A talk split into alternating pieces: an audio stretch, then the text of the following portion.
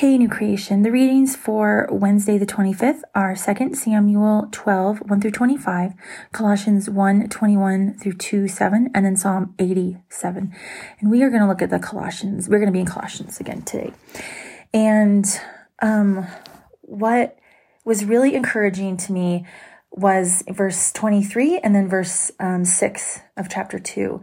And the language there is of being, um, it actually says grounded, being grounded and steadfast um, in Jesus, in what they have heard and learned.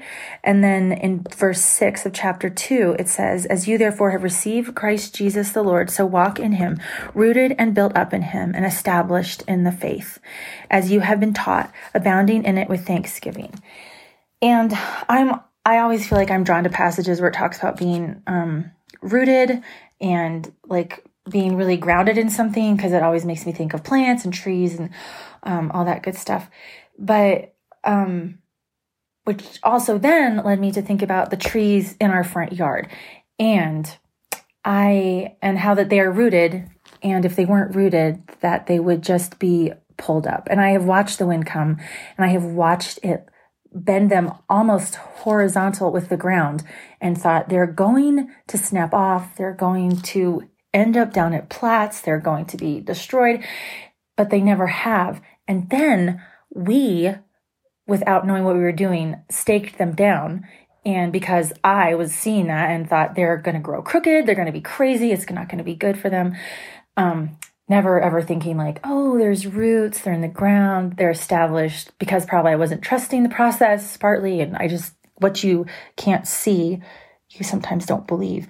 But we had a, um, one of the tree people, that sounds funny, one of the tree people come by and tell us that we needed to unstake it because that's how the trees get strong by being pushed around and by being buffeted and battered by the wind. So this thing, that I had seen as a negative and something that was possibly going to make them weak was actually making them strong. And so I would just encourage you to really um, be rooted in God.